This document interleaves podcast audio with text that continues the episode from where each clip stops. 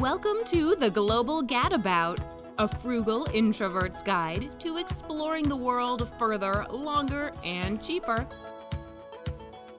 Today, I'm going to talk about the 5 best travel destinations for film and TV geeks.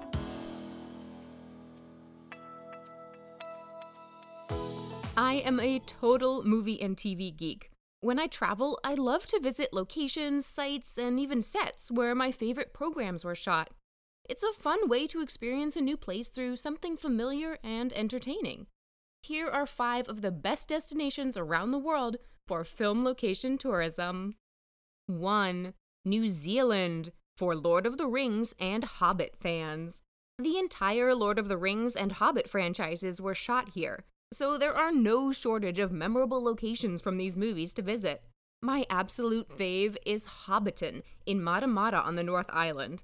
The set has been left intact, so you can wander around the Hobbit village, home to Bilbo, Frodo, and Sam, and even go inside some of the Hobbit holes. The only way to visit is to go on a tour, but it was one of the best tours I've ever taken. So worth it. 2. Tunisia, for Star Wars fans. The Star Wars scenes set on Luke Skywalker's home planet of Tatooine were filmed in Tunisia in northern Africa. You can visit the hotel that was used as his childhood home with his aunt and uncle, and the mosque that doubled as the outside of the Mos Eisley spaceport.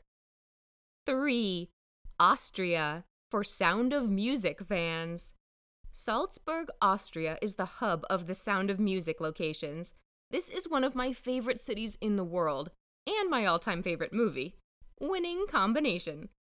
Just wandering around town, you constantly stumble upon recognizable sights from the movie. The fountain in the middle of the square, the arched greenery walkway they skip through while singing, even the Abbey and the Von Trapp Villa. 4. The UK, for Harry Potter, Outlander, Game of Thrones, Doctor Who, Torchwood, and Sherlock fans. The UK is just a treasure trove of film locations, especially for fangirls and fanboys of geek fare. For Harry Potter fans, there are tons of locations for interiors and exteriors of Hogwarts School at the University of Oxford. You don't want to miss platform 9 3/4 at King's Cross in London for a photo of yourself passing through the magical barrier with your trolley. Or take the actual Hogwarts Express, the Jacobite steam train to Muggles, in Scotland. Scotland is also home, of course, to many film locations for Outlander.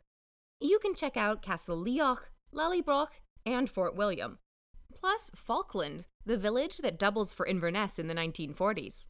Northern Ireland and Ireland are home to many spots familiar to Game of Thrones fans. The King's Road, the cave where the Red Woman's killer Smoke Baby was born, plus Winterfell, of course. Cardiff, Wales has been the home of Doctor Who and the Captain Jack Harkness spin-off Torchwood since the reboot in 2005. You can check out Roald Dahl Plass, where the TARDIS would often recharge, and where Torchwood headquarters is. Several episodes over the years have been filmed at the National Museum of Wales, Driffen Gardens, and Cardiff Castle, to name a few. Cardiff's also a great place for Sherlock fans. Scenes were shot at Cardiff Bay, the National Museum of Cardiff, and Cardiff Castle, among others. Back in London, you simply must go to 221B Baker Street, though the show actually uses the quieter 187 North Gower Street for Holmes's home. 5. Jordan, for Indiana Jones fans. Besides being one of the new 7 wonders of the world, Petra, Jordan is one of the most recognizable film locations in the Indiana Jones franchise. The beautiful ancient city carved into sandstone cliffs is the setting for the climax of Indiana Jones and the Last Crusade. Worth a visit for either reason. Thanks for listening! Check out my blog, theglobalgadabout.com, for a more in-depth post on this topic, as well as more great travel tips and tales. You can sign up for my newsletter and get my free solo travel prep guide. The Global Gadabout has a podcast, YouTube channel, and Pinterest boards. Links are in the description.